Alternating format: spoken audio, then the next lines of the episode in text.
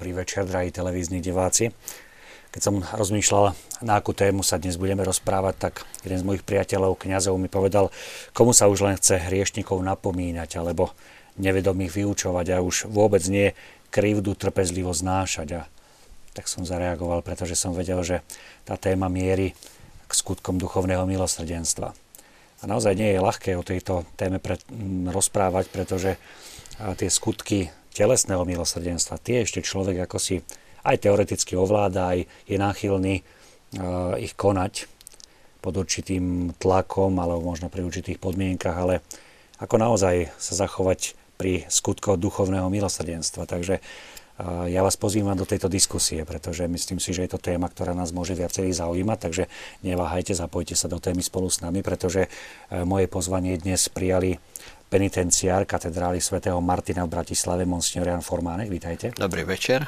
Som rád, že moje pozvanie prišla aj, prijala aj sestra Judita zo, z občianskeho drženia, združenia Slnečnica Slovensko, vítajte. Požehnaný večer.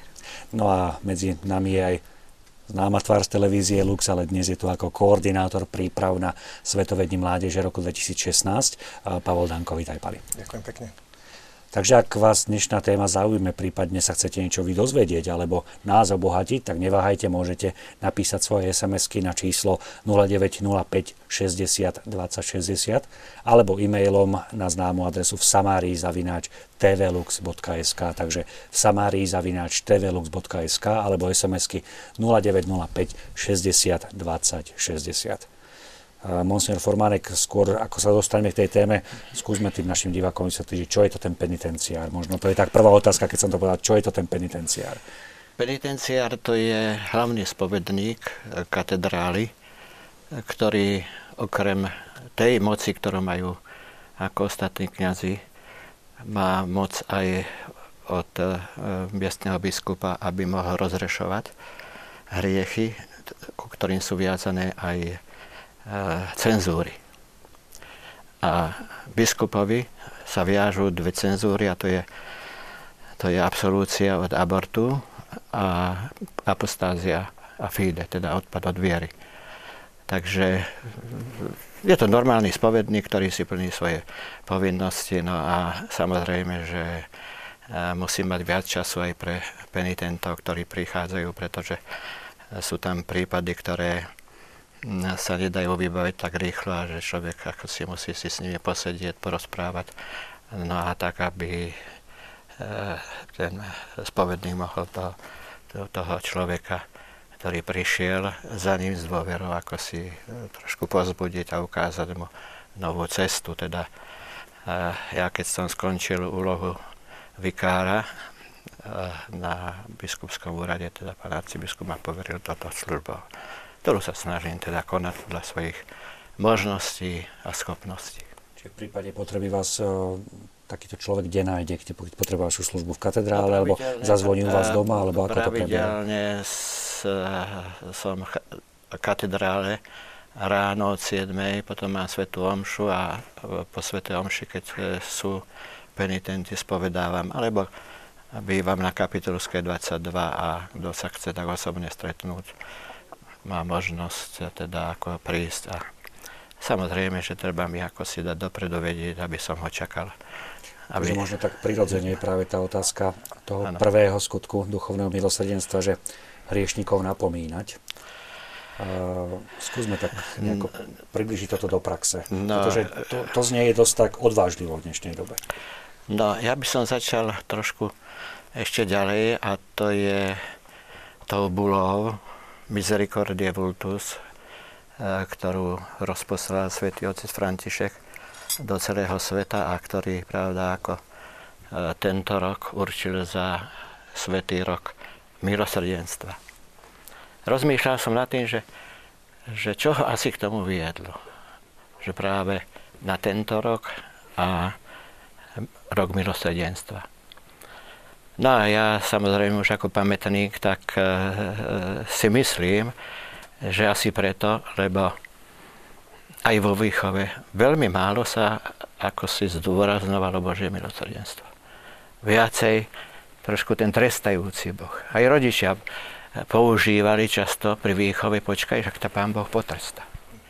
Áno, a to dieťa potom ráslo v, tom, te, v tej predstave, že teda Boh ten trestá, že to je ako policaj, ktorý čaká, že e, kedy niekto urobí e, nejakú chybu, nejaký hriech, teda by ho mohol potrestať. A pochopiteľne, že keď dieťa vyrastá v takejto predstave Boha a keď dospieva, alebo stane sa dospelým, no tak pochopiteľne, že takýto obraz odmietne a keď nedostane ten pravý obraz o Bohu, že Boh je nekonečné milosrdenstvo, samozrejme aj spravodlivý, lenže ako učí teológia, pravda, spravodlivosť Božia bude až e, vtedy, keď e, prídeme pred Boží súd. Ale dokiaľ žijeme, e, na prvom mieste je Božie milosrdenstvo. No a, a si myslím, že práve pápež František, ktorý je plný Božieho milosrdenstva, že ozaj snaží sa ako si, aby to ľudia prežili, a samozrejme tí, ktorí už aj e, dlhé, dlhé roky teda e, nekonali pokánie a nejak sa tak odvrátili od Boha a samozrejme aj od cirkvi. Takže toto je asi tá podstata tohoto roka, ktorý nám začal. Je to skutočne milostivý rok a to už aj vidíme, pravda, e, ako si veriaci konajú tie púte do týchto našich chrámov kde je tá svetá brána a e, predpokladám, že najmä v poslednom čase, e, že teda ako si nájdu to odvahu aj tí, ktorí, e, ktorí ako si majú strach. No. Však ešte potom osvet... som ja mohol na to nadviazať, lebo tá myšlienka je naozaj pekná, že, že v tej výchove niečo dostávame, máme nejaký obraz, potom sa nejako vyvíja. A vy predsa len pracujete v oblasti, ktorá je náročná práve tým, že stretávate ľudí v tých posledných okamihoch ľudského života ak sa nemýlim, práve občianske združenie sa venuje hospicovej starostlivosti. Hm. Ako je to, ako to vnímajú ľudia? Naozaj je to tak, že a možno, že ešte až tom, v tých posledných okamihoch stále v sebe nesú taký ten obraz skôr takého toho trestajúceho Boha? No je to rôzne. Závisí to aj od veku tých pacientov. Tí starší ľudia majú v sebe takéto niečo, že sa boja, že počas tej totality nedostali sa možno k viere alebo tú vieru zapierali alebo to nejako neriešili. A keď sa dostanú k tým posledným chvíľam, tak vlastne sú pred tým, čo ďalej. A tam je veľmi vidno uh, ten rozdiel. Tí ľudia, ktorí vieru žili a ktorí si s tou vierou vedia po, pomôcť aj v tých posledných okamihoch a, a tí sú takí spokojnejší, by som povedala, ale nemusí to byť pravidlo. A potom sú ľudia, ktorí nevedia, čo môžu očakávať.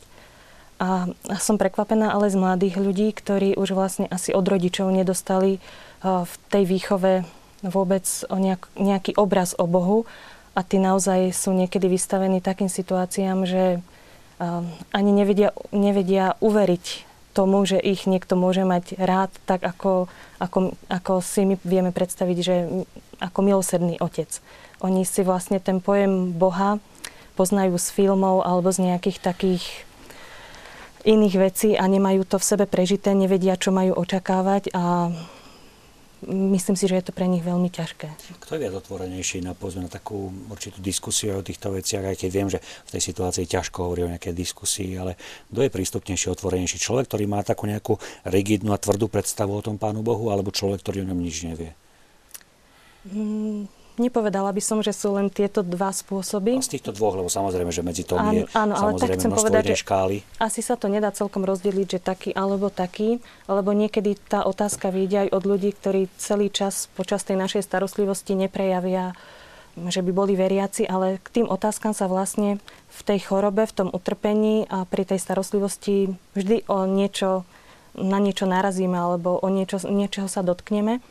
A je to, je to rôzne mm, máme takú výhodu, že teda môžeme k tým ľuďom pristupovať najprv po tej telesnej stránke, že teda sa snažíme, aby nemali bolesti, aby ten určitý komfort v tej poslednej fáze života, aby tam bol, aby tam boli tí príbuzní, aby ten človek naozaj sa cítil dobre, bol doma v tom svojom prostredí.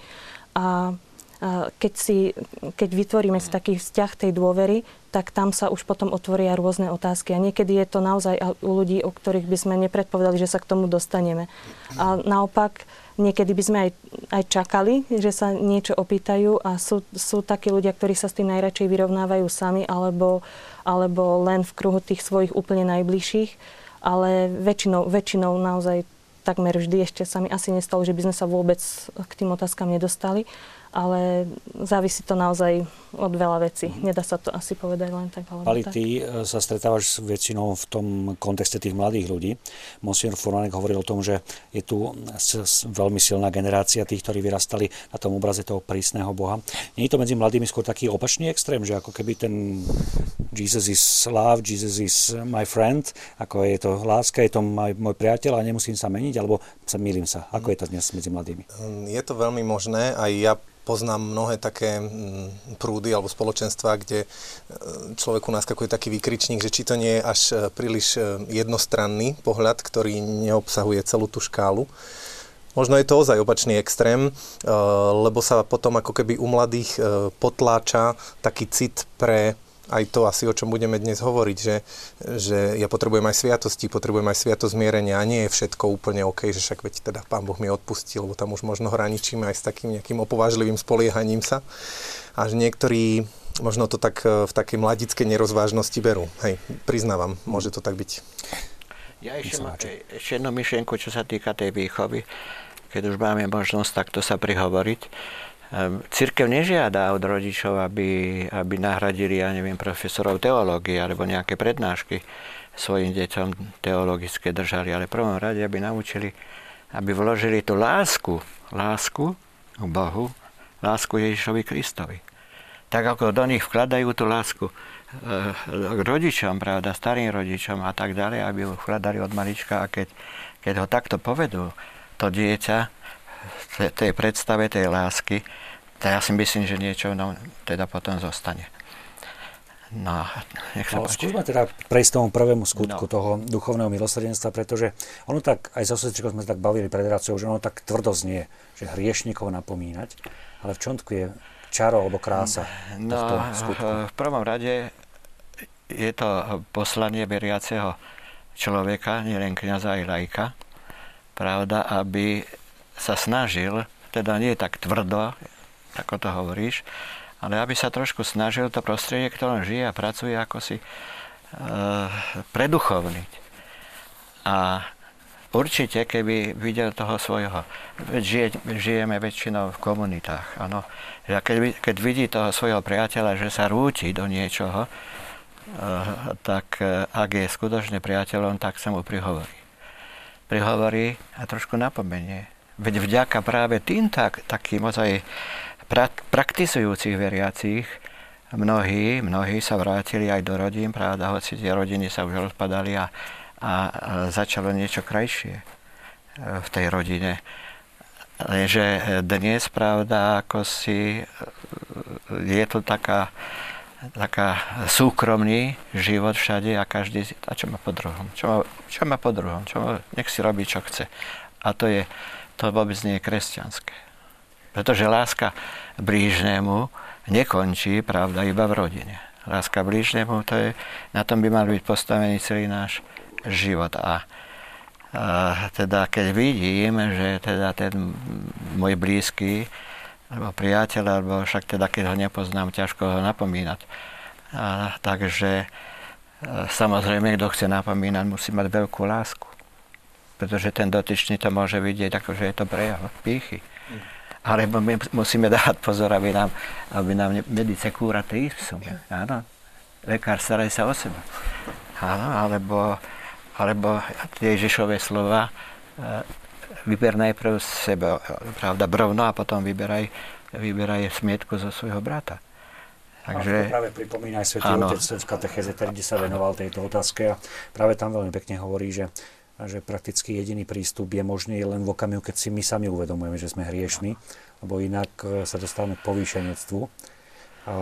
Cestrička, ako je to ťažké, e, povedzme aj v reholnom spoločenstve? No, ľahké to nie je. My máme aj také duchovné cvičenie, volá sa to služba sesterskej lásky napríklad a tam si môžeme v rámci teda toho nášho spoločenstva e, poukázať na to, že ale, ale hovoríme tomu, že služba duchovnej lásky. Čiže a robí malo... sa to najskôr takisto medzi štyrmi očami až... A robí prípadne... sa to v, v rámci spoločenstva, ale mm. môže sa to robiť aj súkromne. je to na výber alebo na tých spôsobov je viacej, ale hovorím o tom práve tá služba duchovnej lásky, že to musí byť podané s láskou, nie v hneve napríklad, alebo nie nejakým spôsobom takým dehonestujúcim, ale musí to byť, a je to preto, aby tá láska v tom spoločenstve sa rozvinula viacej. Nemá to byť ani zničenie toho človeka alebo nejaké poníženie, ale práve naopak, aby to, tá láska, aj, aj ten človek, aby si uvedomil, že niekomu treba niečo nevhodne robí a aby aj v tom spoločenstve tá láska bola taká rozvinutá. Ale je pro, možno práve toto dnes problém, že keď sa dnes povedzme odhalí problém alebo e, nejaký nedostatok niekoho, tak v podstate sa na neho verejne zaútočí. Myslím, že veľmi častá zbraň médií alebo cez médiá niekoho. Pali, vy v rámci prípravy mládeže na stretnutie so Svetým Otcom máte rozbehnutý zaujímavý projekt. Skús nám o niečo povedať. Áno, no, keď otec Formánek e, dal taký krásny úvod, že prečo asi Svetý Otec vybral e, tú tému milosrdenstva, my sme sa nad tým tiež zamýšľali, lebo keď skončili Svetovední mládeže v Riu a bolo oznámené, že najbližšie budú v Krakove, tak sme s napätím čakali, akú tému Svetý Otec vyhlási. A je vo zvyku, že aj na celé to obdobie čakania, na tie roky, sa stanoví nejaká téma. Svetý Otec nás všetkých prekvapil, že vybral blahoslavenstva. Na ten prvý rok čakania blahoslavený chudobný v duchu, na druhý rok blahoslavený čistého srdca a na ten tretí rok, ktorý práve začal, blahoslavený milosrdný. Čiže on už v roku 2013 podľa mňa mal nejaký plán, ale nás zaujalo, že on pre, vymenil poradie, lebo v tom Matúšovom evanieliu blahoslavení milosrdní sú pred e, blahoslavení čistého srdca, ale on nás chval vymenil poradie, že chudobný v duchu, čistého srdca a potom sa dopracujete k tomu milosrdenstvu. No a zverejnil aj posolstvo, samozrejme, k tomuto stretnutiu a tam si len dovolím zacitovať, aby som to neparafrázoval, um, kde vyslovene nás teda vyzýva. Aby som bol konkrétny, uh, žiadam vás, chcem vám navrhnúť, aby ste si počas nasledovných mesiacov roku 2016 predsa vzali urobiť každý mesiac jeden skutok telesného alebo duchovného milosrdenstva.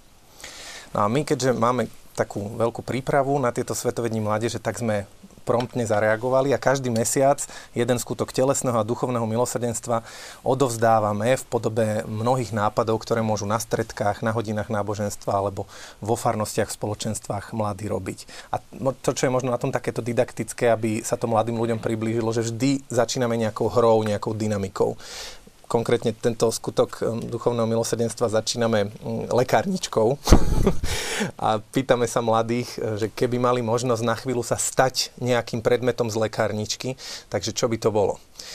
Čiže rozvíjame trošku symboliku, aby objavovali, že pinzeta je veľmi precízna, skalpel je možno veľmi ostrý, um, obves um, drží, leukoplast uh, zabraní vykrvácaniu a že taký aj častokrát my sme. Niekto je veľmi rázny ako skalpel, niekto vie byť veľmi decentný, niekto je skôr ten v spoločenstve, ktorý radšej bude niečo držať. A podľa mňa mladí majú obzvlášť ten problém, no čo ja budem druhému hovoriť, Hej, to je ako to brvno spomínané, keď, keď ja s tým mám problém. Ale presne ako otec Forman hovoril, to nie je kresťanské nechávať si to pre seba. Takže my napríklad tu mm, prečítam len pár takých konkrétnych, že mm, vorkoholikov učiť jesť a oddychovať. Alebo kritikom nastaviť zrkadlo. Seba kritikov učiť prijať kompliment. Pôžitkárov pozvať k postu. Že snažíme sa rozmeniť na drobné, aby to upozorňovať, napomínať hriešnikov neznelo tak ako keby neuchopiteľne a nedosiahnutelne. Ale ja si pomôžem niektorými citátmi. Napríklad svätý Martin hovorieval, že čím láskavejšie a šetrnejšie karháme, tým viac osoží karhanie ako klinec, ktorý chceme vbiť hĺbšie a ľahšie vnikne, keď ho namastíme, tak je to aj s karhavými slovami. Ak sa prednesú s citom, viac účinkujú. Alebo ak má byť napomínanie užitočné, musí sa podobať tichému dažďu. Dážď siakne do zeme a zúradní ju len vtedy, keď prší jemne. Hmm. Ako je to u, penitenci- u penitenciára a penitenta? Fungujú tieto no, slova? Tak, e, si myslím, že je to pravda, pretože e, čo človek nedostane láskou a my dosadenstvom nejakým takým, takou prísnosťou alebo tvrdosťou, to je zbytočné. Takže e, preto aj Svetý Otec dávno, keď sa prihovoril kniazom, veľmi, veľmi zdôraznoval pravda, že že keď si nervózny, ani nechod do spovednice. Áno, zároveň pripomína to, že, áno, že neponížiť človeka, lebo áno, to, čo nie, môže najviac ublížiť, je vlastne to poníženie, áno, či už verejné, alebo aj to človek musí, musí ozaj prosiť do tie dary Ducha Svetého, pretože e, prichádzajú všelijakí a e, pre prvom rade treba, ako aby sme vypočuli. No, to, aj starších ľudí, aj oni majú pravda problémy, starosti a tak. A komu sa zveria? Deti ich možno, že nechcú počúvať, no tak idú za tým kniazom. Však to je pastorácia, nie? Ale to som chcel povedať, že, že čo sa týka týchto skutkov, aj telesného, aj duchovného milosrdenstva, ja neviem, či sa to ešte dnes, ako, keď sa katechizuje, či sa to ešte prednáša. Ale podľa starého katechizmu, podľa ktorého sme naša generácia vyučovali deti, však oni sa to učili na spameť. Takže...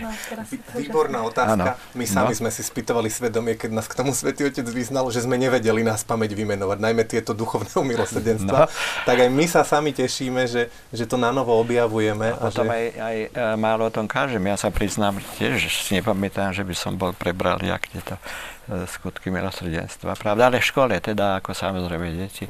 Tak to ako... Ono to asi zaznieva, len tak konkrétne no, nie. No, no. Áno, všeobecne sa, keď sa hovorí o láske blížnemu, tak ano, sa to, to všetko, je, všetko zahrania a, a tak sme si mysleli, že na to netreba rozoberať.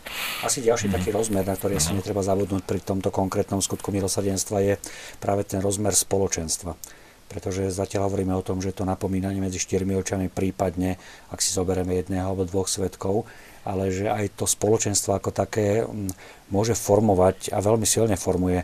Myslím, že pani Nádaska to tu tak spomínala, že, že naozaj niekedy to bolo také, že keď niekto na dedine niečo urobil, tak to nie, že mama a otec ho museli hrešiť. Hoci aký sused mu zakričal, ale veď toto sa nerobí a okamžite bolo jasné, že čo sa deje. No dnes skúste nejakému susedovmu chlapcovi niečo povedať, tak ešte vy dostanete vynadané pomaličky. Takže kde sa nám to stratilo? Že, že nám prestalo fungovať ako by toto spoločenstvo? Kde sa nám to stratilo? Ja vidím, že je to kult detí. Pretože rodičia, žiaľ, teda však to zase sa stiažujú aj učitelia, že, že teda keď ich aj napomenú aj čo, tak oni sa zastanú svojich detí. Môžem a tam nie je možná výchova potom. Pretože oni vlastne živia v nich to zlé. to stará generácia, pravda, my keď sme v škole niečo vyviedli a sme dostali, tak sme sa nepriznali doma. Lebo by sme boli znovu dostali. Takže tam nikto nedržal stránku, teda ako žiakovi, ani otec, ani matka, ale dnes majú problémy. Pali sa dodať niečo ako učiteľ? Veľmi mi to oživilo spomienky, aj keď už pár ročkov neučím, ale tento fenomén, nechcel som tomu veriť, keď som začínal učiť, lebo ja si z môjho detstva pamätám presne to isté, mm-hmm. že uh, niekedy bolo, no, dobre, to priznanie doma bola niekedy polahčujúca, niekedy nie okolnosť. Um, je tu taký fenomén, že rodič má skoro až zboštenú predstavu o svojom vlastnom dieťati a nechce pripustiť, že by mohol byť iný, ako ho on, ale často nepozná, lebo povedzme si úprimne, že nie všetci rodičia majú toľko času na deti a žijú v nejakej ilúzii o svojom dieťati. A my keď im povieme, že sa nám zdá, že toto a toto nie je v poriadku, tak zažil som to aj ja veľakrát, že veľmi nepríjemná situácia, keď rodič mi vysvetľoval, že ja sa mýlim a dokonca som mal pocit, že my sme akože tí skoro až inkvizitori, ktorí chceme ubližiť. Na druhej strane veľmi ďakujem aj teraz spätne rodičom, ktorí ozaj spolupracovali a ktorým záležalo na, na dobre dieťaťa. Ale to človek hneď vycítil, že aj sa potom živo zaujíma zaujímal, aj, aj sa prípadne zastavil aj niekedy samostatne individuálne a chcel vedieť, či je nejaký progres. No, začínajú nám prichádzať aj otázky, aj začnem vkladať, pretože sa dotýkajú toho, o čom hovoríme. E, divák z Partizánskeho. E, pekný večer. Mohol by mi monsignor Formánek poradiť, respektíve pozbudiť ma pri vyznaní sa z niektorých takých úlostivejších hriechov. Robí mi niekedy problém hovoriť pred kňazom o intimnejších veciach. Ďakujem s pozdravom. Divák z Partizánskeho. Tak len toľko, eh, že keď ideme ku kniazovi, ideme ako k lekárovi a keď človek má nejaké problémy, hociaké, aj keď e, má nejaký ten pocit nejakej, tedy, ja neviem, hamby, lebo čo, ale ak sa chce vyliečiť, e, tak e, tomu lekárovi sa musí e, zveriť. A e, ja to tak väčšinou praktizujem, že teda ako keď má problémy s tým vyznaním, tak sa pýtam. Opýtam sa, teda pomôžem mu ako k význaniu, aby bol spokojný, aby odchádzal e, zo Svetej spovede ako teda znovu zrodený. Áno, takže je treba sa, ako si však to ozaj e, sú všetko také naše ľudské e, slabosti, hriechy a tak ďalej a niektorí, niektorí sa veľmi boja, že da, čo ten, čo ten kniaz si myslí. A kniaz má najväčšiu radosť, keď mu niekto príde na svetu spoveď po 50 rokoch. A že mu mohol ako pomôcť a že ho mohol, pravda, ako mene Ježiša Krista rozrešiť a naliať znovu toho kresťanského optimizmu, tej sily Ducha Svetého do neho a, a len toto prekonať. No žiaľ, sú také obexy, také prekážky u niektorých, pravda, žiaľ, že majú aj zlé skúsenosti, pravda, takže v nich to niekedy pretrváva a potom, potom ako si zanebrie zanebrie aj nielen na kniaza, ale vôbec aj na spoved, aj na církev. Čiže dôležitá no, dôvera, po, atmosféra dôvera. Áno, pozbudzujem, aby, aby ozaj e, každý doma problémy prišiel ako, ako ozaj otcovi, ktorému sa zdôverí, pretože nebeské, však práve hovorím o tom Božom milosrdenstve. Áno, však keď čítame Evangelium, sa e, e, nikde toľko nie je o vlastnosti Božej ako v Božom milosrdenstve. A tie nádherné podobenstva Evangelium, no tak to človeka musí chytiť za srdce. No včera, keď ano. sme mhm. pozerali na ten obrovský dav, ktorý sa vynul do katedrály ano. Mhm. na návštevu relikvy Sv. Teresky, no ja mám strach, aby zajtra nebola k vám takáto rada. Takže poďme radšej ďalej. Poučať nevedomých. Inak dlžíme jednu odpoveď ano. Eh, pánu moderátorovi, lebo sme sa vlastne všetci z toho tak vykrutili, ale podľa mňa veľmi dobrá otázka, že kde sa vytratil ten cit v spoločenstve. Mne len napadla jedna taká možno malá mhm. odpoveď, že lebo sa vytratil cit pre spoločenstvo. Mám pocit, že sme začali žiť tak e, individuálne a uzavretí vo svojich, e, možno aj vlastných rodinách, vo svojich vlastných problémoch, že tak ako kedysi na dedine bolo bežné, že žili všetko spolu, hej, pri driapaní peria, pri neviem akých rôznych činnostiach a teda vedeli o sebe a možno im bolo aj prirodzenejšie aj upozorniť a s láskou povedať, tak nám je to dnes cudzie, lebo, lebo je nám cudzie spoločenstvo. Že možno akoby z iného konca treba začať. Mm. Tak skúsme teda urobiť kvočík dopredu, poučať nevedomých. Znova som čítal taký pekný citát, že keď nás niekto na ulici požiada o informáciu o mieste, ktoré nevie nájsť, radi mu ukážeme správny smer. Je to tak aj s duchovnou cestou do neba? Čiže poučať nevedomých. V čom to je? Lebo to asi není len o nejakých akademických informáciách. No čo sa týka poučovania nevedomých, to e, najmä čo sa týka viery Jednak tá generácia za tých 40 rokov komunizmu, e, vieme, že literatúru, ktorú sme dostali, teda tajne zo zahraničia snažili, teda dali sme to preložiť, potom sme to klepkali na nástroji a, a rozmnožovali. Takže celých tých 40 rokov ako si o veriacich ani nehovorím, pretože okrem e, e, spevníka alebo nejakého kalendár pútnický a čo, že e, teda nemali nejakú literatúru a ono, ono to chýba. A pretože títo všetci nakoniec teda sú rodičia, vychovávajú a dokonca už starí rodičia. Lenže to je najväčší problém, že dnes ako si, ako keby nebolo záujem o literatúru teologickú. Takže e, ja aj teraz, keď sme začínali rok Božieho milosrdenstva, tak som dal, teda, aby si dali také predsavzatie, že v tomto roku Bož, Božieho milosrdenstva aspoň jednu náboženskú knihu, že si prečítajú. A ja keby som mohol vymeniť cirkevné prikázania, tak by som miesto nejakého dal aspoň jednu knihu náboženskú prečítať do roka. Sestrička Monsignor Farnek hovorí o tom, že čítať, že uh, vy, vy ste taká, taká kniha, ktorá ide ulicou. Máte tú skúsenosť, že sa ľudia zastavia, pristavia, či už negatívne alebo pozitívne, ale, alebo, alebo je to už ten indiferentizmus, že nám to jedno? sa musím zasmiať, lebo ja málo chodím pešo, viac menej autom, lebo sa presúvame od pacientom. Tak skúsme policajtov, ale...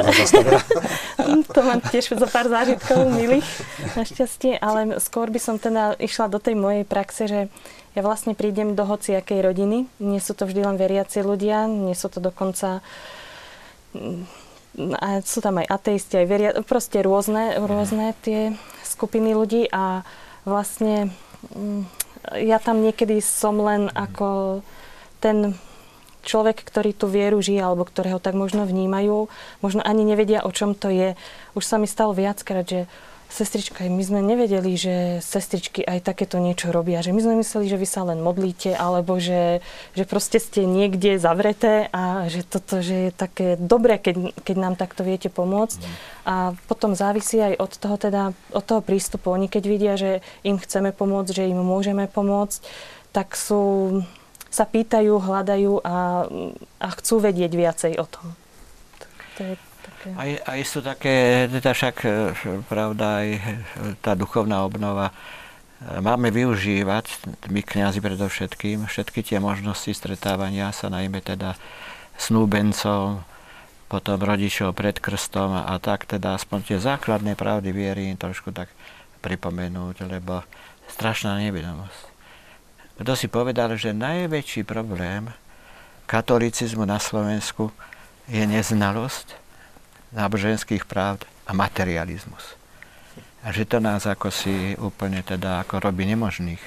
Či je to pravda, posúďte vy. Alebo Ale... ešte keby som mohla dodať, že my sme teda takí viditeľnejší, zasvetené osoby, keď chodíme treba inak oblečení, ale myslím si, že aj každý kresťan by sa mal prejaviť, alebo by to malo byť na ňom vidno a mali by sme prekvasovať to prostredie, v ktorom sme aj tí, aj tí, na ktorých to vidno, aj tí, na ktorých to hneď na prvý pohľad nevidno. Možno. Áno, tak napadne ma to, že keď vidím tú, tú rybičko na aute, niekoho, kto mi robí potom ma, myšičku predo mnou, tak ktorý sa viem, že... Ale myslím si, že mladá generácia, že, že sa na tomuto čas viac venuje, nie štúdiu, lebo tak č- poučovanie. Inak ste ma veľmi inšpirovali, lebo práve túto katechézu ešte len ideme vydať, kde je tento skutok milosrdenstva. A my sme to zatiaľ poňali, aby sa mladí nebáli napríklad venovať svoj čas, keď niekto potrebuje niečo doučiť, aby tiež nežili v tom individualizme, aby, aby za stolom boli mm. ochotní možno aj zadarmo pomôcť, lebo to môže byť práve potom cesta, aby sa nebáli potom pomôcť a teda vyučovať e, tej nevedomosti aj duchovnej, lebo to je ďalšie úskalie dnešnej generácie, že my keď sa stretneme, málo kedy sa bojím, a teda malo kedy máme odvahu hovoriť o duchovných veciach. Väčšinou tie konverzácie nie sú také až, až jalové. Ako keby sme sa báli, že no len sa mňa nespýtaj, že či som zažil niečo s Bohom, alebo či mám nejaký duchovný zážitok. Že asi aj tu musíme ako keby výjsť z toho, no, nebáť tak, sa. A ja si myslím, že ktorí majú nejaké skúsenosti a teda ako aj vedomosti, že oni sa neboja, že vedia obhájiť aspoň, vieš, lebo niekto si prečíta nejakú brožúrku protináboženskú a už teda si myslí, že je nejaký vzdelanec, filozof. No a niekedy aj naši veriaci ozaj tak ho počúvajú a nevedia na to dať odpoveď. A to, to je mínus pre nás veľký. Ale tu asi tiež platí tá čnosť miernosti, lebo zase môže byť druhý extrém, že človek naozaj potom uteká, pretože ako keby nebolo inej témy, len... Hej, hej, hej. Však určite to je, to je mhm. pochopiteľné. Však to sú ozaj, tak sa to dá, ako, snažíme sa hovoriť o tej strednej ceste, aby, aby Takže skúsme no. na tej ceste urobiť znova ďalší krôčik, pochybujúcim dobre radiť. No čo sa týka pochybujúcich, no ja si myslím, že pochybnosti oni patria ako si k životu človeka, pretože, a najmä vo viere, pretože vo viere si nemôžeme eh, dotýkať sa, jak Tomáš, áno, mm. že teda ako si pri všetko prijímame skrze, skrze vieru, ale vlastne pochybnosti ma k tomu inšpirujú, aby som hľadal odpoveď a predovšetkým, aby som sa viac modlil. Takže pochybnosti nemusia byť na škodu. Stretávate sa s tým v praxi, že ľudia sa spovedajú z pochybnosti ako z hriechu? Pomerne často, áno. Pomerne často a si myslím, že e, e, vždy teda, keď ako si človek to takto berie, že e, sa postavia na nohy a že sa snažia ako si ešte viacej robiť preto, aby, aby našli odpoveď. A to samozrejme modlitba, lebo však bez modlitby človek môže filozofovať a zostane len v tej predstavách filozofa, ale ide o ten, o ten osobný vzťah Bohu. A ten nám mnoho razy chýba to, to osobné. A preto, ako hovorí Pálko, že, že nevieme to povedať. Lebo človek to tak viacej ako si tu má, ako tu, na srdci.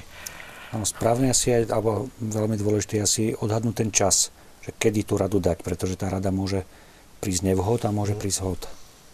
Tá pochybnosť je ako hm, takom dobrom zmysle kryžovatka. Človek sa zrazu ocitne a v danej sekunde nevie, či hneď doľava alebo doprava, ale je to úžasné, lebo zistí, že je aj iná cesta. Niekedy sme tak presvedčení o svojej vlastnej pravde, že odmietame iné pohľady a niekedy je tá pochybnosť veľmi vzácna. Otázka je, ako sa človek zachová. A niekedy ozaj potrebuje počuť od niekoho. A zasa viem si predstaviť aj opačný extrém, hej, ľudia, ktorí rady rozdávajú a sú tým možno aj nepríjemní, hej, že, že človek sa radšej s ním nechce stretnúť, lebo no ten mi zase bude hovoriť takto, takto, takto. Čiže dávajú odpovede na otázky, ktoré aj nezaznú. No. Ale je vzácne, keď... Pardon. Nech sa nie, nie, že je vzácne, keď človek má prísť za kým a vie, že ho vypočuje a že niekedy aj v tomto nádhernom dialógu, veď Ježiš povedal, kde sú dva alebo traja v mojom mene, ja som medzi nimi. Počul som aj takú krásnu myšlienku, že láska práve um, plodí múdrosť. Že, že to ovzdušie prijatia, milosrdného prijatia, niekedy môže ako keby vyniesť na svetlo niečo, čo, na čo by ten človek sám neprišiel. Že... A nepoviem nič e, nové, to všetko, e, tí, ktorí nás pozerajú, vedia, že musíme začínať predovšetkým príkladom. Áno, keď, keď nedám príklad, môžem aj anielským hlasom hovoriť, tak ide mu na nervy. Áno, takže to prvým rade príkladom a, a možno, že zbudím potom ako si tú otázku v ňom a e, prečo si taký, áno? Prečo si taký a prečo nie si taký ako ostatní sme? No a tam máš možnosť e, teda vydať svedectvo. Ale bez, príklad, bez príkladu začať teda ako si e, jak napomínať, ale moralizovať, to je už dopredu prehraté. Nech sa páči. Ja to niekedy tak vnímam aj u tých zomierajúcich pacientov, aj vyrovnávanie sa s tou smrťou, s tou bolesťou a s tou zmenenou situáciou, ktorá potom nastáva, je náročné aj pre toho pacienta, aj pre tých príbuzných a tie otázky sú nielen u toho pacienta, ale hlavne aj u tých príbuzných a tam je niekedy vidím to aj z našej strany a som vďačná Pánu Bohu za tú možnosť, že nielen teda, že pichneme tú injekciu, ale že, že im môžem svojím spôsobom ukázať aj poukázať na to, že tá bolesť nie je treba bezvýznamná. Alebo že tá smrť má v Božích očiach nejakú cenu, aj keď je to za cenu utrpenia, alebo alebo im môžem aspoň vydať to svoje svedectvo viery, že ale ja verím, že to má napriek tomuto všetkému Pán Boh v rukách a že ho na tej druhej strane čaká a že preto môžete urobiť toto a toto, aby jednak sa tam on dostal a jednak aby sme sa tam mohli niekedy stretnúť. Mal som príklad také, teda poviem príklad takú pacientku, mladú pacientku, ktorá bola vychovávaná vlastne počas totality, nedostala sa k viere a nepýtala sa celý čas z našej starostlivosti nič po tej duchovnej stránke, trošku tak o nás, ale aby tak, také osobné niečo prejavila, tak nie. Stále sme na to čakali, sme sa ako celá komunita modlili, že či k tomu teda príde. A už keď zomierala, takže v noci to teda e, sa stalo a som tam večer bola, tak som sa jej tak spýtala, že či vie, kam ide. A ona mi povedala, že tak zakývala hlavou, že neviem. A tak som jej povedala, že má nesmrteľnú dušu, že či tomu verí. A ona mi povedala, že áno. A tak som jej povedala, ona predtým sa prejavila pre tou rodinou, že má strach, že nejaké strašidlá vidí a tak, tak som jej stihla povedať len to, že neboj sa, Pán Boh je mocnejší ako všetky strašidlá, má ťa veľmi rád a ja verím, že je taký, ak, ak ti tým teda pomôžem, tak ja tomu verím a môžeš tomu uveriť aj ty. A neviem, či jej to stačilo, ale teda mohla som to svedectvo aj takýmto spôsobom vydať a mm, aspoň tak povedať, že ja tomu verím a má možnosť aj ona tomu uveriť. taká rada na cestu. Áno. Hm. Náš divák Pavel Podolský nám píše, že niečo na pozbudenie z Ježišových slov z denníčka svätej Faustíny. Cera moja, napíš to kvôli mnohým dušiam, ktoré sa neraz trápia, že nemajú materiálne veci, ktorými by mohli preukazovať milosrdenstvo. Oveľa väčšiu zásluhu má duchovné milosrdenstvo, na ktoré netreba mať ani dovolenie, ani sípky, je dostupné každej duši. Ak duša nekoná milosrdenstvo akýmkoľvek spôsobom, nedosiahne moje milosrdenstvo súdny deň. Keby si duše vedeli zhromažďovať vecné poklady, neboli by súdené. Môj súd by predišli milosrdenstvom. Tak to je na dokreslenie toho, o čom rozprávame. A myslím, že je také premostenie k takej, e, takému skutku milosrdenstva, ktoré hovorí o tom, že zarmútených tešiť. A vieme o tom, že kto je v smútku, tak veľmi ťažko najmä v tom prvom okamihu padajú tie slova útechy, sestrička, ako je to, keď aj hovoríte, že mladý človek odíde a teraz sa stretnete s tými pozostalými. Tá bolesť je na mieste pri takýchto situáciách samozrejme. A niekedy aj ja cítim takú bezmocnosť, že môžem tam len byť. Môžem im teda prejaviť nejakým spôsobom tú svoju vieru, že, že ja tomu verím, že teda ide k Bohu a ne, Pán Boh vie aj o tejto situácii, ale väčšinou im stačí, keď tam s nimi človek je a keď im prejaví to, že tam zostanem trebárs aj, aj dlhšie a že počkam s nimi trebárs do toho posledného okamihu, ak, ak môžem, alebo že im ponúknem modlitbu a to aj predtým, aj potom. A často sa mi stane, že keď pacient zomrie medzi tým, ako sme tam my, takže keď prídem potom, tak aj neveriaci chcú, aby sme sa pomodlili. Alebo aby sme proste nejakým spôsobom tú vieru majú, že, tá, že človek žije ďalej nejakým spôsobom, keď aj nie všetci veria, že teda tá duša je nesmrteľná, ale, ale chcú tomu veriť, lebo tá bolesť je veľká. A niekedy naozaj len tá prítomnosť, že sme tam a niekedy netreba ani veľa toho hovoriť. Hm. Musíme možno od kniaza tak automaticky očakávať, čo sa, ako sa s tým vyrovnať, aby človek tak nesklzol do také profesionality, že však už som to robil veľakrát, tak hádam to viem. No, uh, sestrička hovorí o, tí, o, o, o, už o ktorí sú na ceste do väčšnosti, ale si musíme uvedomiť, že je, je veľa, veľa utrpenia v tomto svete. Kdekoľvek príde človek, ozaj vidí, koľko tej bolesti, no a, a ozaj nemôžem krajšie pomôcť, ako uh, uchytiť tú ruku a opýtať sa ho, čím by som ti mohol pomôcť. A, a už to vedomie, že niekoho má, že sa niekto uh, zastaví, alebo že sa niekto je opýta, že sa môže vyžalovať a tak. Takže uh, to, sú, to sú tie skutky, ako si e, tešiť zarmotených. Pretože keby sme snad išli do každej rodiny, všade treba potešovať a všade treba ako si posilnovať, aby obstáli e, v tých skúškach. Jeden má problémy zdravotné, druhý má problémy e, s deťmi, tretí má problémy ja ne, so zamestnaním a to všetko, všetko stresuje. To všetko stresuje. Takže čo tam? No tak e, v prvom rade pravda, ako si to dobré slovo a potom ako si vložiť to do modlitby, pretože e, snad viacej e, vtedy nemôžem urobiť. Áno, to práve asi dobre hovoríte, lebo ano. častokrát naozaj ten človek ako keby chcel urobiť všetko. A má pocit, že, že je schopný to urobiť a potom príde do, tej, uh-huh. do toho stavu, keď si uvedomí, že sám to nezvládne a možno ide do druhého extrému, že potom už neurobí nič. Je to tak, áno. A nemali by sme teda e, šetriť alebo byť lakomí v tomto, že nevieme otvoriť svoje srdce.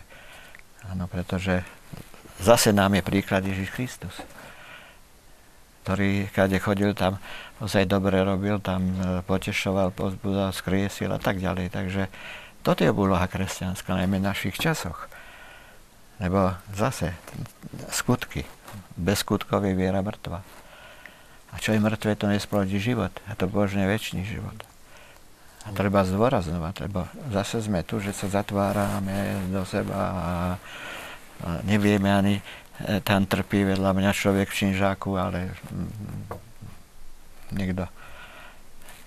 Tiež som počul jeden taký príklad, ktorý e, bol takým tiež takým vykričníkom v mojom živote, že, že prišiel teda kolega zaopatrovať do nemocnice a teda zaopatrila potom nejaká pani, že ho ako oslovila, že ja som chodil na spovede, ja som chodil na svete, na príjmanie, ale a už nechodíte? Nie. Pretože som odišla z cirkvi a neviem, do jakej sekty išla, lebo že keď som ochorela, nikto sa neprišiel ani pozrieť na mňa. A prišli títo a tí mi teda akože pomohli že niekedy skutočne, že človek prestane chodiť do kostola koniec. Možno, že už teda ideme až na pohreb. Takže zase sme, zase sme teda ako si pri tom, čo je najdôležitejšia pre spásu, lebo aj nebo bude také, aká bude naša láska. Potom sa už nič nezmení. Tú lásku si musíme nadobudnúť tu na zemi. Musím si, musíme si ju tam priniesť. Pali sa asi reagovať? Predstavil som si obraz takých tých um, clown doktorov, ktorí chodia do nemocnice pre deti, ktoré sa strašne boja čohokoľvek nemocničného a zrazu sa otvoria dvere a vojde tam možno zamaskovaný nejaký e, taký akože usmiatý. A neuveriteľne vidno, ako to, ako v momente padajú bariéry, ako proste tie deti sa začnú usmievať. Na prvý pohľad to vyznieva ako keby taký paradox, že raz nám Ježiš hovorí, že plačte s plačúcimi, tešte sa s radujúcimi a zároveň teraz ako keby od nás chce, že, že tí, čo sú smutní, tí, čo možno plačú, tí, čo sú zarmútení, že tých potešujte. Sme v tom akoby takom zmetku, že teraz čo, mám s ním plakať, alebo mám mu silou, mocou vyčariť úsmev. A tu je krásne vidieť, ako aj médiá nám ponúkajú, že čo je, čo je úškrn a čo je, čo je pravý úsmev. Že aký je medzi tým priepasný rozdiel a ako fakt e, niekedy tá, tá kreativita lásky, že v danej chvíli neviete tomu človeku nič povedať.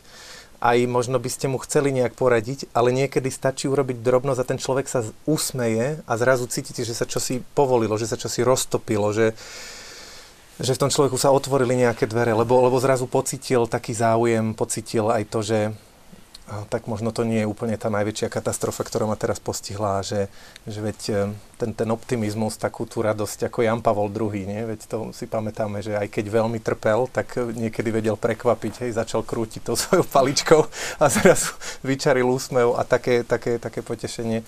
Len musíme byť ozaj taký stále pripravený. Tam si, prepáč, tam si pekne spojil to Ježišové, že plačte s plačúcimi, že si tam prišiel a že ti padajú slzy a snažíš sa to premôcť a dať mu úsmev. Uh-huh. A to dieťa sa začne smiať, takže, uh-huh. takže si to spojil pekne. Možno väčšinou hovoríme o tom telesnom utrpení, alebo to, ktoré prežívame tak um, bezprostredne. Ale čo je zaujímavé, že aj súčasný svätý Otec, aj predošlí pápeži vždy na tých cestách, kde cestovali, naštevili, alebo boli veľmi blízko tým, ktorí prežívali to utrpenie, pretože sú chudobní, alebo pretože uh, častokrát prišli o niečo. A tam je veľmi zaujímavé, že, že tam nedávali nejaké falošné nádeje, ale častokrát tým spoločným menovateľom je Božia prozreteľnosť. Že možno aj o tomto, ako by sme sa niekedy báli hovoriť o tom, že, že, že nie všetko je o tom, že nič nemáme, ale že, že Boh sa o nás stará, ťažko sa to hovorí a napriek tomu sa pápeži nevyhýbajú týmto témam. Treba to ako si zrealizovať pretože v prvom rade treba, aby, aby ten trpiaci e, cítil, že teda niekto ho má rád. No. E, neviem, či ešte máme čas. Chcem jeden príklad povedať od, od zácného bývalého e, tohoto kazateľa univerzitného, som čítal v káznieho, že vo Viedni on tam prednášal, teda Tihamir Todd, prednášal vo Viedni a e, teda chodil okolo jednej žobráčky a vždy ona pýtala, pýtala teda jakú tú pomoc a no, vedela dokonca aj komunikovať aj teda nie len nemecky, a to aj francúzsky, anglicky. No potom rozprávala celý jeho život. Raz jej doniesol, miesto milodaru doniesol jej rúžu, peknú rúžu. No a celý týždeň tam potom už neprišla. A keď sa jej pýtal, že kde ste boli celý týždeň, hovorila, žila som z toho, z tej rúže, ktorú ste mi darovali. Takže toto som chcel povedať, že niekedy ozaj, keď, človek ako si je tá, tá istota, že tu mám niekoho, už to je pomoc a, a keď ešte do toho vložím skutočne tú prozbu, Božie, milosrd, teda, Božie milosrdenstvo, a providencia, teda prozreteľnosť Božia, no tak e, si myslím, že to je to najviac, čo môžeme urobiť. Reaguje na našu diskusiu aj naša diváčka Ela. Dobrý večer. Kázne by mali byť tak orientované a mali by nasmerovať ľudí k tomu, aby si ľudia navzájom pomáhali a snažili sa vytvárať raj tu na zemi a nie ako väčšina kázni je smerovaná len na druhý svet, aby si ľudia pomáhali a žili v láske tu na zemi a konkrétne príklady a rady do života obyčajných priemerných ľudí, zavalených každodennými starostiami o prežitie, aby ľudia mali silu pomáhať, aby ľudia nachádzali Boha v tomto vzťahu plnom lásky medzi ľuďmi a ak prežijú túto lásku, môžu ju pretaviť do lásky ku kňazom, ktorí by ju kázňami ešte viac rozširovali a boli by láskov a hlavne k Bohu. takto reaguje na našu diskusiu Ela. Čo môžeme k tomu? Máme niečo k tomu? To má pravdu podľa mňa, pretože no, ozaj človek by mal aj pri tých rozjímaniach vychádzať z toho každodenného života. No tak poďme do toho najťažšieho okamihu, pretože z tých všetkých skutkov duchovného milosrdenstva, keď som sa tak predstavil, že krivdu trpezlivo znášať, hovorím si všetko ostatné, ale ako zniesť toto? Sestrička, vy sa tak usmievate, máte odpoveď. Nemám.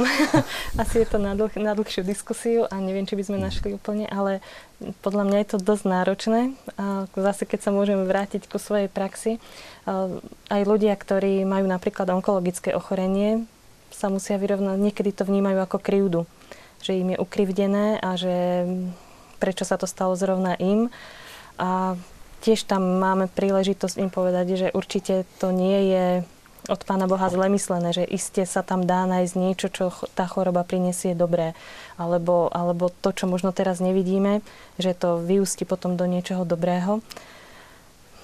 Je to, podľa seba viem, že to nie je ľahké, a, ale, ale vždy by tam mala byť tá dôvera v to Božie milosrdenstvo, že, že to nie je stratené a že nič, čo vyzerá aj na prvý pohľad zle, alebo to, čo je ako krivda, možno, že to človek vníma len cez nejaké to svoje zranenie a nevníma tú druhú stranu, ktorú zase Pán Boh vidí. Že a naozaj, keď, keď je tam nejaká tá, tá dôvera, keď viem, že teda Pánu Bohu môžem dôverovať, tak sa to ľahšie znáša. Že to nevnímam len ako nejaké zlo voči sebe.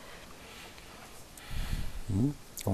No môj pohľad je na, túto, na, na toto akože e, skutky milosrdenstva, že na to treba skutočne vysoký stupeň kresťanskej dokonalosti.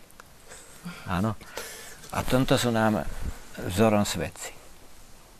Ale na druhej strane, keď vidím krivdu, že sa niekde robí, ja nemôžem mlčať. No, ja sa musím postaviť proti a pomáhať. Lebo ináč mám potom, uh, ináč tam potom mám ako účasť na tom páchaní tej nespravodlivosti. Tu sa Takže, tie krásne prelínajú. Áno, že, čo sa týka, pred chvíľou sme hovorili, že hriešnikov napomínať áno, a teraz akoby čo? Ostať mňa ticho? ako môžem to znášať, áno, to je už e, osobná moja uh, záležitosť, pravda, môžem to za niekoho obetovať a takto, ale, ale ako náhle vidím, že druhému sa robí krivda, tam musím zasiahnuť. To je otázka svedomia. Ale ja som si to že predstavil ako takú slepú ulicu, že človek ide, ide, mm. snaží sa vždy nájsť cestu, mm. ale ten okamih príde v živote človeka, keď sa to dotýka mňa mm. a zrazu vidím veľký múr. A ja ho neviem, neviem ho jednoducho ľudskými silami nejako preskočiť. No a mm tu naozaj nezačať kopať, nezačať búchať do tej steny, nadávať na všetkých, mm ale povedať si, nie východiska, je potrebné to trpezlivo znášať. No, hovorím si, fú, ťažké.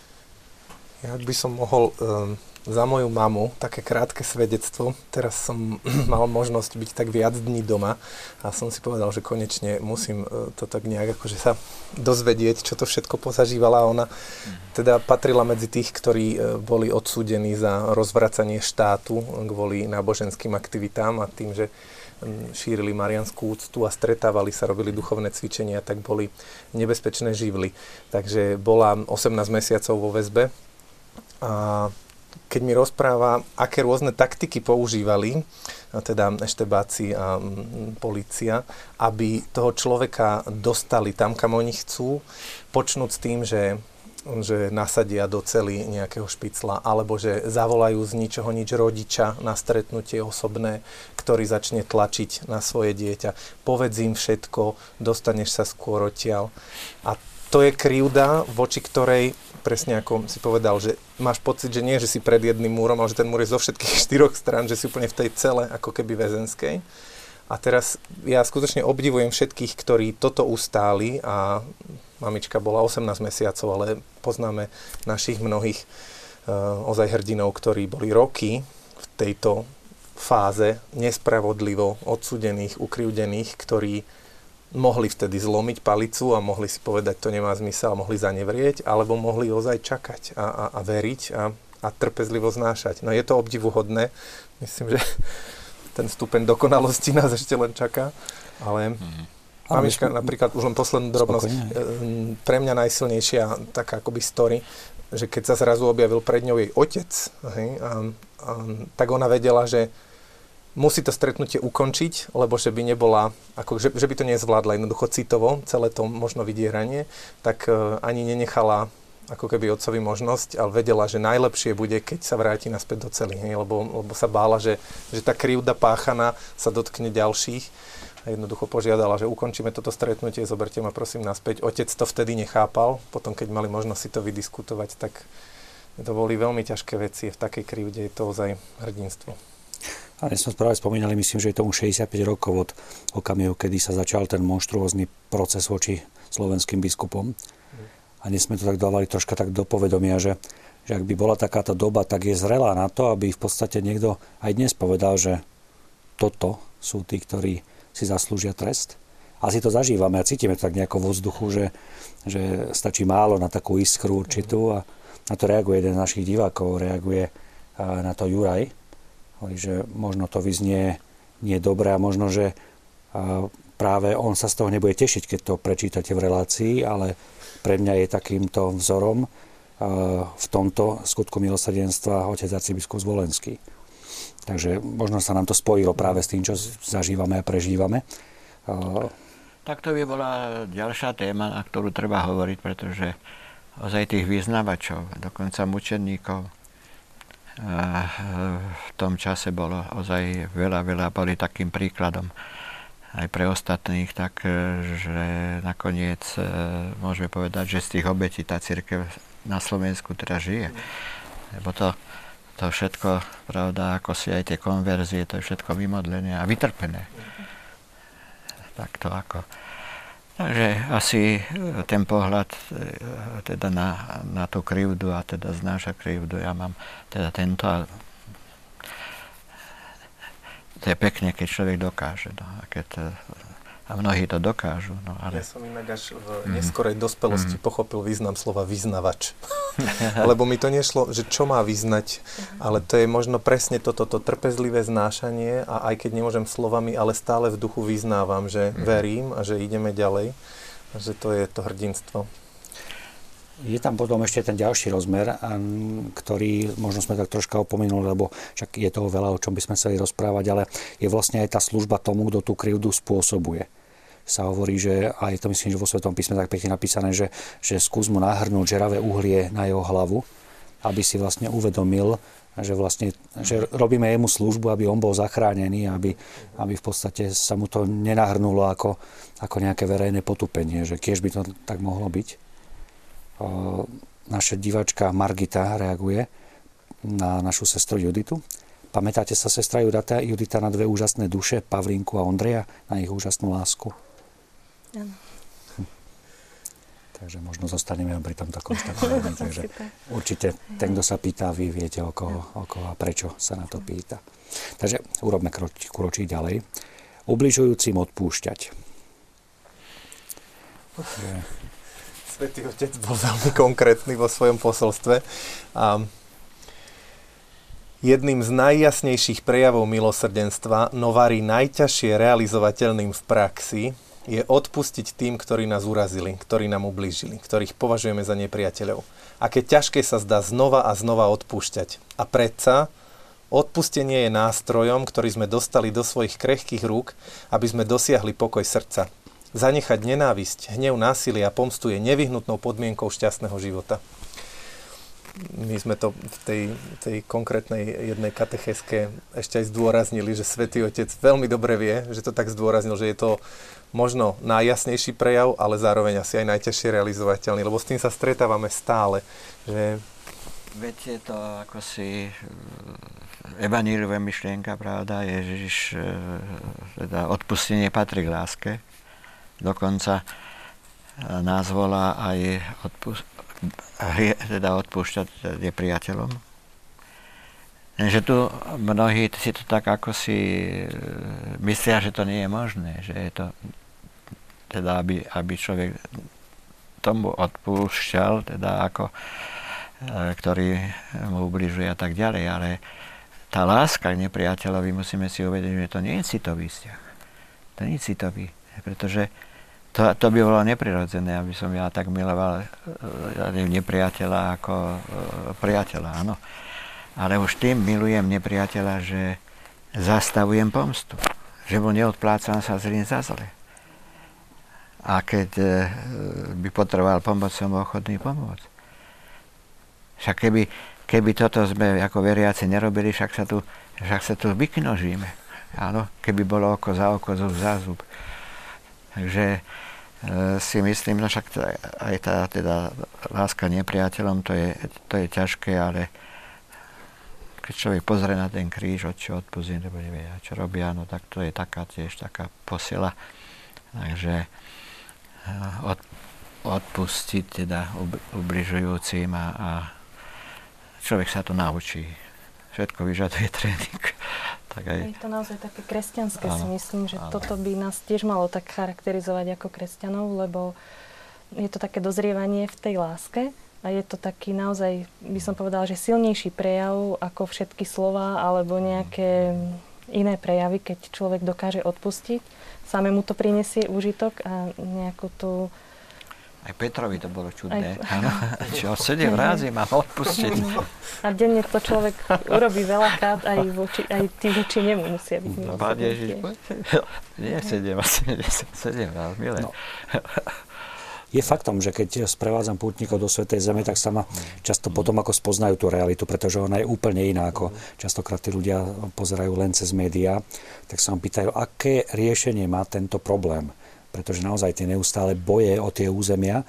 A ja hovorím, no ľudské riešenie to nemá, pretože uh, my máme optiku kresťanstva.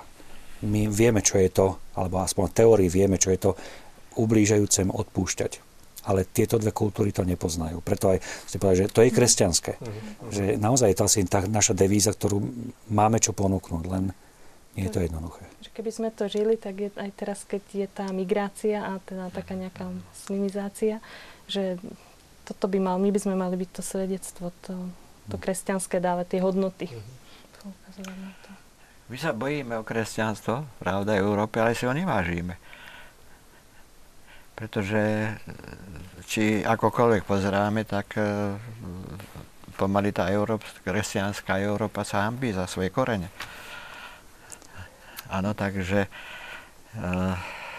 keby sme ozaj vážne brali e, kresťanstvo, no tak oni by museli sa aklimatizovať a možno, že by teda väčšina prijala kresťanstvo, áno.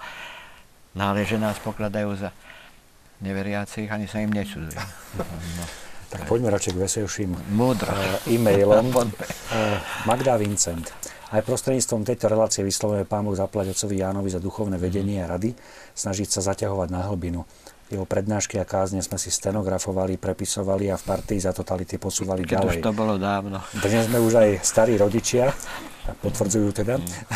Naďalej čerpame zo skúseností a týchto získaných darov aj pri výchove našich vnúkov, čo bolo zasiate, snažíme sa zúročovať. Takže je to aj ovocie vašej práce. Áno, aj oni sú takí vyznavači. Ďalšia otázka od našej uh, diváčky Viery. Pekný večer vám prajem. A ja som dieťa socializmu. Dnes mám 45 rokov. Pred 9 rokmi mi po nehode zomrel 17,5 ročný syn Mám syna 24-ročného a moju liečivú bylinku, e, dceru 8,5 ročnú. Sama aj s mojou prirodzenou pomocou, neučili ma vo viere, sa venuje viere, pripravuje sa na krsta sveté príjmanie. Ako a hlavne, kde sa môžem ja naučiť náboženstvo, aby som mohla raz s ňou a jej môcť vysvetliť, porozumieť. Naša diváčka viera. No, neviem, odkiaľ pani pochádza, ale však e, sú také prípravy dospelých na prijatie svetých sviatostí. Napríklad tu v Bratislave, že každá farnosť e, to robí, teda myslím, že od septembra až e, potom do, do prázdnin a potom teda sú krsty dospelých a samozrejme aj birmovanie, sveté príjmanie. A si myslím, že keby pani išla na faru niekde, tam, kde býva, že kniaz by bol ochotný ju pripraviť. A možno takisto dobré spoločenstvo, nájsť nejaké dobré vhodné Ale, spoločenstvo, áno, možno aj rodičov, áno, ktorí by boli aj oporou, aj skúsenostiami. Podľa mňa je to taká výzva Božia a mala byť za ňou. Áno, aby sa realizovala, lebo e, keď to teraz neurobi, potom možno, že teda ako to odloží a No, takže bolo by to škoda. Asi aj tú kvalitnú literatúru, keď ste ju spomínali. No, no aj literatúru, že keby si e, kúpila a študovala, no urobi potom pred kňazom takú skúšku, aj to, aj to je možné, pretože mnohí, ktorí sú zamestnaní od rána do večera, nemôžu chodiť na, na také poučovanie. A potom ešte aj to, že keď sa to ano. dievčatko učí, tak aj ona má príležitosť. Niekedy je to tak naopak, že nie rodičia učia ano. deti, ale sa od tých detí môžu priučiť niečomu. Áno, ako sa hovorí, že tie deti privádzajú rodičov ku viere. Áno, to často býva. Mm. Tak uh, poďme na ten už posledný z týchto skutkov duchovného milosrdenstva. Za živých a mŕtvych sa modliť. Prišiel nám taký e-mail, ja možno práve ním začnem alebo to bola sms nie e-mail. Pekný večer. Mne je najbližšie modliť sa za živých a mŕtvych a pochovávať. Napríklad poučať to sa mi nedá, ak nie je ochota pýtať sa na duchovné veci. Vďaka naša diváčka Eva taká úprimná v tom. Áno, lebo modliť sa môžeme aj sami v anonimite izby. Nemusíme opustiť to pohodlie, nemusíme sa báť, že výjdeme s kožou na trh pred tým druhým, že nás budú posudzovať. Hej, toto je možno taký ten, mm, ako keby aj sme k tomu tak vychovávaní, že sa prirodzene modlíme a je nám to také blízke a ako keby nás to v úvodzovkách nič nestojí. Hej, že možno je to v tom také ľahšie. Ja, ja že pani akože e, len sa modlí a že nechodia. Takže tak najbližšie z tých skutkov milosrdenstva je práve to modliť sa, prípadne ísť na pohreb, pomôcť pohrebom, ale že No však. To nemá to... taký prirodzený dar možno na to poučovanie, vyučovanie, poučovanie. A že toto mu je také bližšie. Áno, však e, to poučovanie pravda, však to nie každý má na to, alebo že to je príklad. Ale čo sa týka modliť sa za živých a zomrelých, nádherný príklad nám dáva sám Pán Ježiš pri poslednej večeri. Oče, prosím ťa, nielen za tých, ktorých mám tu, ale za všetkých, ktorí uveria vo mne. Alebo odchádzam zo svetárium, zostávajú vo svete. Takže keď Ježiš to aj tak prosil Otca za nás, tak tým viacej my máme prosiť. A nie len za seba, ale, ale aj za iných. Pretože, ako som hovoril, e, tie konverzie sú vymodlené a vytrpenie od tých chorých a trpiacich. Takže na to by sme tiež nemali zabúdať, na, na tú modlitbu. A toľko je však, e, pravda, však tí naši starí, to, keď človek chodí zaopatrovať, e, vidím, pravda, koľko robia a teda niektorí už povedia, ja už sa nemodliť neviem. Dobre, reku, také, také mám bolesť, také utrpenie. Reku, obetujete to. Áno, obetujem každý deň. Na reku môže byť ešte krajšia modlitba ako obet, obeta vlastného života, vlastného utrpenia. Takže e, skutočne teda ako e, tí starí nám veľmi, veľmi e, nás zachraňujú. Preto svätý Otec Ján Pavol II vždy hovoria, vy ste najmenšie e, e, deti cirkvi. Takže to treba aj, aj tým, e, nie preto to hovorím, že ja som starý, ale tým, ktorí sú na posteli priputaní a tak, treba ich takto pozbudiť a potešiť, lebo to, to skutočne sestrička by vedela rozprávať pravda, aké je to neraz utrpenie a smutné. Zvlášť pre ľudí, ktorí boli zvyknutí sa modliť a povedia, že už, už nevládzem, už mi to tak nejde, mm-hmm. tak napríklad sú vďační, keď sa pomodlíme spolu, no. alebo keď sa tí príbuzní s nimi pomodlia. Ale veľmi dôležité, ja som chcela k tomu povedať, že naozaj je tá modlitba a ja to tak vnímam, že aj keď som v tej priamej službe, že som rada, že sa ako spoločenstvo modlíme za tých ľudí, či už za tých telesné alebo aj tie duchovné potreby. Neviem si to bez toho predstaviť, ako by to šlo. Myslím, že tu by veľa dokázali rozprávať aj naši telefonistky z televízie Lux, ktoré Aha. naozaj príjmajú denne desiatky, niekedy aj viac telefonátov a, a ja sa s tým stretávam, keď sa povedzme stretnem s nejakým mladým človekom v rozkvete a ja televíziu Lux nepotrebujem. Hovorím, no skús to povedať tomu staré, starkému, ktorý leží na posteli a nemá žiadne iné spoločenstvo. A to my cítime, že naozaj toto je jedna veľká, veľmi silná časť nášho spoločenstva televízie, pre ktorých sme sa stali už naozaj súčasťou života a nevedia si to bez toho predstaviť spraviť. O modlitbe možno... by sme mohli celú sériu asi relácií spraviť. Mm. Ale čo je tu taký pekný pohľad, možno aj nový, a myslím, že nielen pre mladých. Napríklad um, cintoríny si odkladáme na november, ale mnohí za celý rok ako keby ani ten cintorín nenavštívia. Že jeden z takých konkrétnych prejav aj tohoto skutku milosrdenstva je, že, že nielen si na nich spomeniem, keď je dušičkové obdobie, ale že, že prídem, postaram sa o ten hrob, pomodlím sa, som tam častejšie, prípadne si všimnem aj iné miesta. Jednoducho žijem aj s tou cirkvou, ktorá už neputuje po tomto svete, ale myslím na nich. A takisto za tých živých, že neobmedziť svoju modlitbu len ráno, večer a prípadne pred jedlom, ale predkladať mm. Bohu svoju rodinu, svojich blízkych, svojich kolegov, e, svoje spoločenstvo. Možno aj tam, kde mi robia krivdy, alebo kde musím dennodenne odpúšťať. Nehovoríš keby... teraz o televízii, No nie, no. kdeže.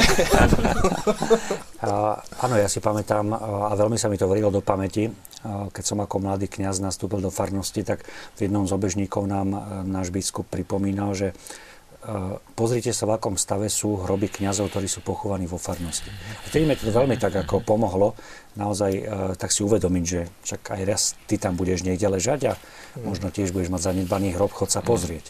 A možno, nie že možno, určite tým najväčším prejavom práve tohto duchovného milosrdenstva je obetovanie svätej omše za zomrelých. Niektorí kňazi mi hovoria, že ako keby v niektorých farnostiach to úplne vymizlo a v niektorých nestíhajú slúžiť mm-hmm. tieto sveté omše. Že čím to je, že sa môže stratiť táto úcta, alebo táto služba, povedzme, obetovať Eucharistiu za zomrelého? No, rozlišujeme medzi mŕtvými farnostiami a živými farnostiami, áno, takže živé farnosti, áno, ale sú farnosti, kde ozaj, e, ozaj človek sa musí len e, modliť a modliť a tak, a, lebo mnohé farnosti sú také zanedbané a ono to je poznačené potom. Čo sa týka toho luxu, e, sa nad vás trošku poteším, že najmä tak pred Veľkou nocou, Vianocami, keď spovedám, tak keď sa opýtam, čítate niečo, tak nie. A máte lux? No má, áno. A mohli by ste si nejakú takú reláciu, ktorá teda ako si hovorí o teológii, o, o viere Boha pozrieť. Áno, čo by nie, niekedy aj pozerám. Takže... To dávate do zapokánie. Apoštala, zapokánie. Náš zamestnanec. Skutoka, nie pokánie, skutokajúcnosť. Ozvala sa nás spätne aj naša divačka, o ktorej sme hovorili, o, ktorá vlastne vychováva tú cerku, alebo cerka vychovávajú, ano. tak je z Prievidze, takže to je fajn. Myslím, že v Prievidzi takisto no, nájde živé spoločenstvo, kde... Mohla áno si nájsť, tak a pozbudzujeme ju, aby teda čím prv začala. No a čo sa týka tej modlitby, aby musí, musíme veriť silu modlitby. Pretože tej modlitby ubúda aj z našich rodín Pravda? Ja neviem, či máte také skúsenosti, ale kedy si sme sa tak modlievali celej rodine. Nie stále, každý deň, ale občas a, a teda niekde, niektorí sa takto v rodine modlia každý večer, to je. Ale potom tu rodin, tá rodina aj žije duchovne, to vidie aj na tých deťoch. Je to úžasné, keď je také, ja to vidím aj, aj v katedrále, že príde, ja neviem, otec e, s troma deťmi a pekne tam teda deti tak, môžu mať do 10 rokov a, a pekne počúvajú a otec im ukazuje, čo je ako. A, takže toto potrebujeme my. My potrebujeme veriace rodiny.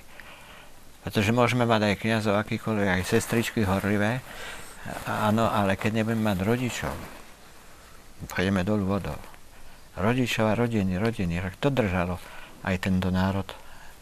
Že sme mali ozaj také dobré nábožné mamy a, a tieto držali často sami, lebo však otcovia pravda do práce a, a, a tak e, preto, keď mám teraz takú príležitosť aj teda hovoriť do Eteru, že aj tie rodiny, stojí to za to, stojí to za to, no. Myslím si, že jeden z tých príkladov tu sedí, že nehovorím teraz, že pali za každú cenu, utekaj teraz sa ženiť, ale... Čakal som, že kto skôr to Ale myslím si naozaj tí mladí, ktorí vyrastajú v týchto spoločenstvách, no. že sú to záruko, lebo asi sami sme prekvapení, no. že koľko mladých a za akou verbou sa tomu venujú. A teraz, keď e, bolo to stretnutie, pravda, s pánom arcibiskupom, e, už mi to vypadlo, či bol nie, niečo tam, mla, rodiny boli tam. A jubileum rodín. Jubileum, áno, no to bol úžas. Nabitý kostol a tých detí, mladých ľudí, to je radosť na to pozrieť. Žal, že niekde to ako vyhasína a tí mladí sa aj hambe aj ale ja sa vrátim predsa len k tomu včerajšku, čo sme tu v Bratislave zažili, pretože no. asi nikto z nás, aj sme tam viacerí sa no. pozerali, že či je toto pravda, že ľudia naozaj v štvorstupe stáli do polovičky Kapitulskej ulice, aby na chvíľku mohli zliadnúť relikvie Malej Svetice. Že predsa len ten zmysel svetosti a tá túžba byť blízko svetosti e, je veľmi silná. A potom tá úcta k Sv. Tereske bola veľmi rozšírená a, a teda aj životopisy ja si ešte spomínam, ako, ako ministrant e, som čítal te, te, tento životopis a nie len raz. E, takže asi je to v nás. No. no je fascinujúca tým, ano. že však to dobre vieme, že patronka misií, ktorá síce túžila, ale nikde, nikdy nebola a učiteľka cirkvi, ktorá v podstate napísala jeden malý spis, miloval ju aj Jan Pavel II počnúť Svetovými dňami mládeže, pravidelne je jednou z patroniek. Ja sa priznám, že ja som včera teda nebol v Bratislave a neveril som kolegom, ktorí mi tvrdili, že na Kapitulskej stali ľudia, tak mi museli ukázať fotku. Pripadal som si ako Tomáš, ktorý ma musel dotknúť, lebo si ho asi robíte srandu. Niekedy a to neboli to... vyslovene, že ľudia, ktorí boli povedzme len kňazi, reholníci, starší, ano. tam bolo kopec mladých ľudí. Hej. A médiá vedia v takejto chvíli mimoriadne rýchlo vytiahnuť, že no jasné, tak e, toto je ten ich kult, to je ten, tá ich ako keby skoro až nejaká um, um, rituálna nejaká, nejaké zbožstvovanie, hej. Ale podľa mňa asi každý, kto tam bol, tak jasné, nájdu sa aj nejakí senzácie chtiví ľudia, že dotknem sa a snáď sa niečo stane, ale že tá úcta, myslím si, že je o mnoho viac zastúpená ako len nejaká senzácia. Aj keď by... musím podotknúť, že naozaj médiá aj včera sa veľmi korektne chovali a uh-huh. sami boli prekvapené z toho, čo sa deje. Uh-huh. To zase treba si korektne povedať, že naozaj médiá sami zažili niečo, čo, čo sa dotýkali, nečakali uh-huh. možno a o čom sa asi nedalo inak ako pozitívne hovoriť. Tak eh, beriem späť, ak som náhodou sa niekoho dotkol. Teším sa z toho. Eh, ďakujem vám za váš čas. Eh, vám, drahí televízni diváci, hoci ešte stále prichádzajú otázky, nejakú všetkým sa žiaľ dostaneme, ale ďakujem vám za to, že ste sa zapojili do tejto diskusie, pretože uh, verím, že sme zase o kusok ďalej.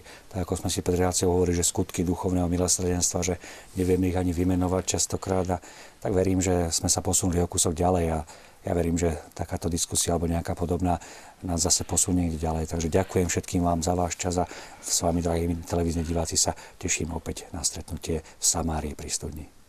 thank you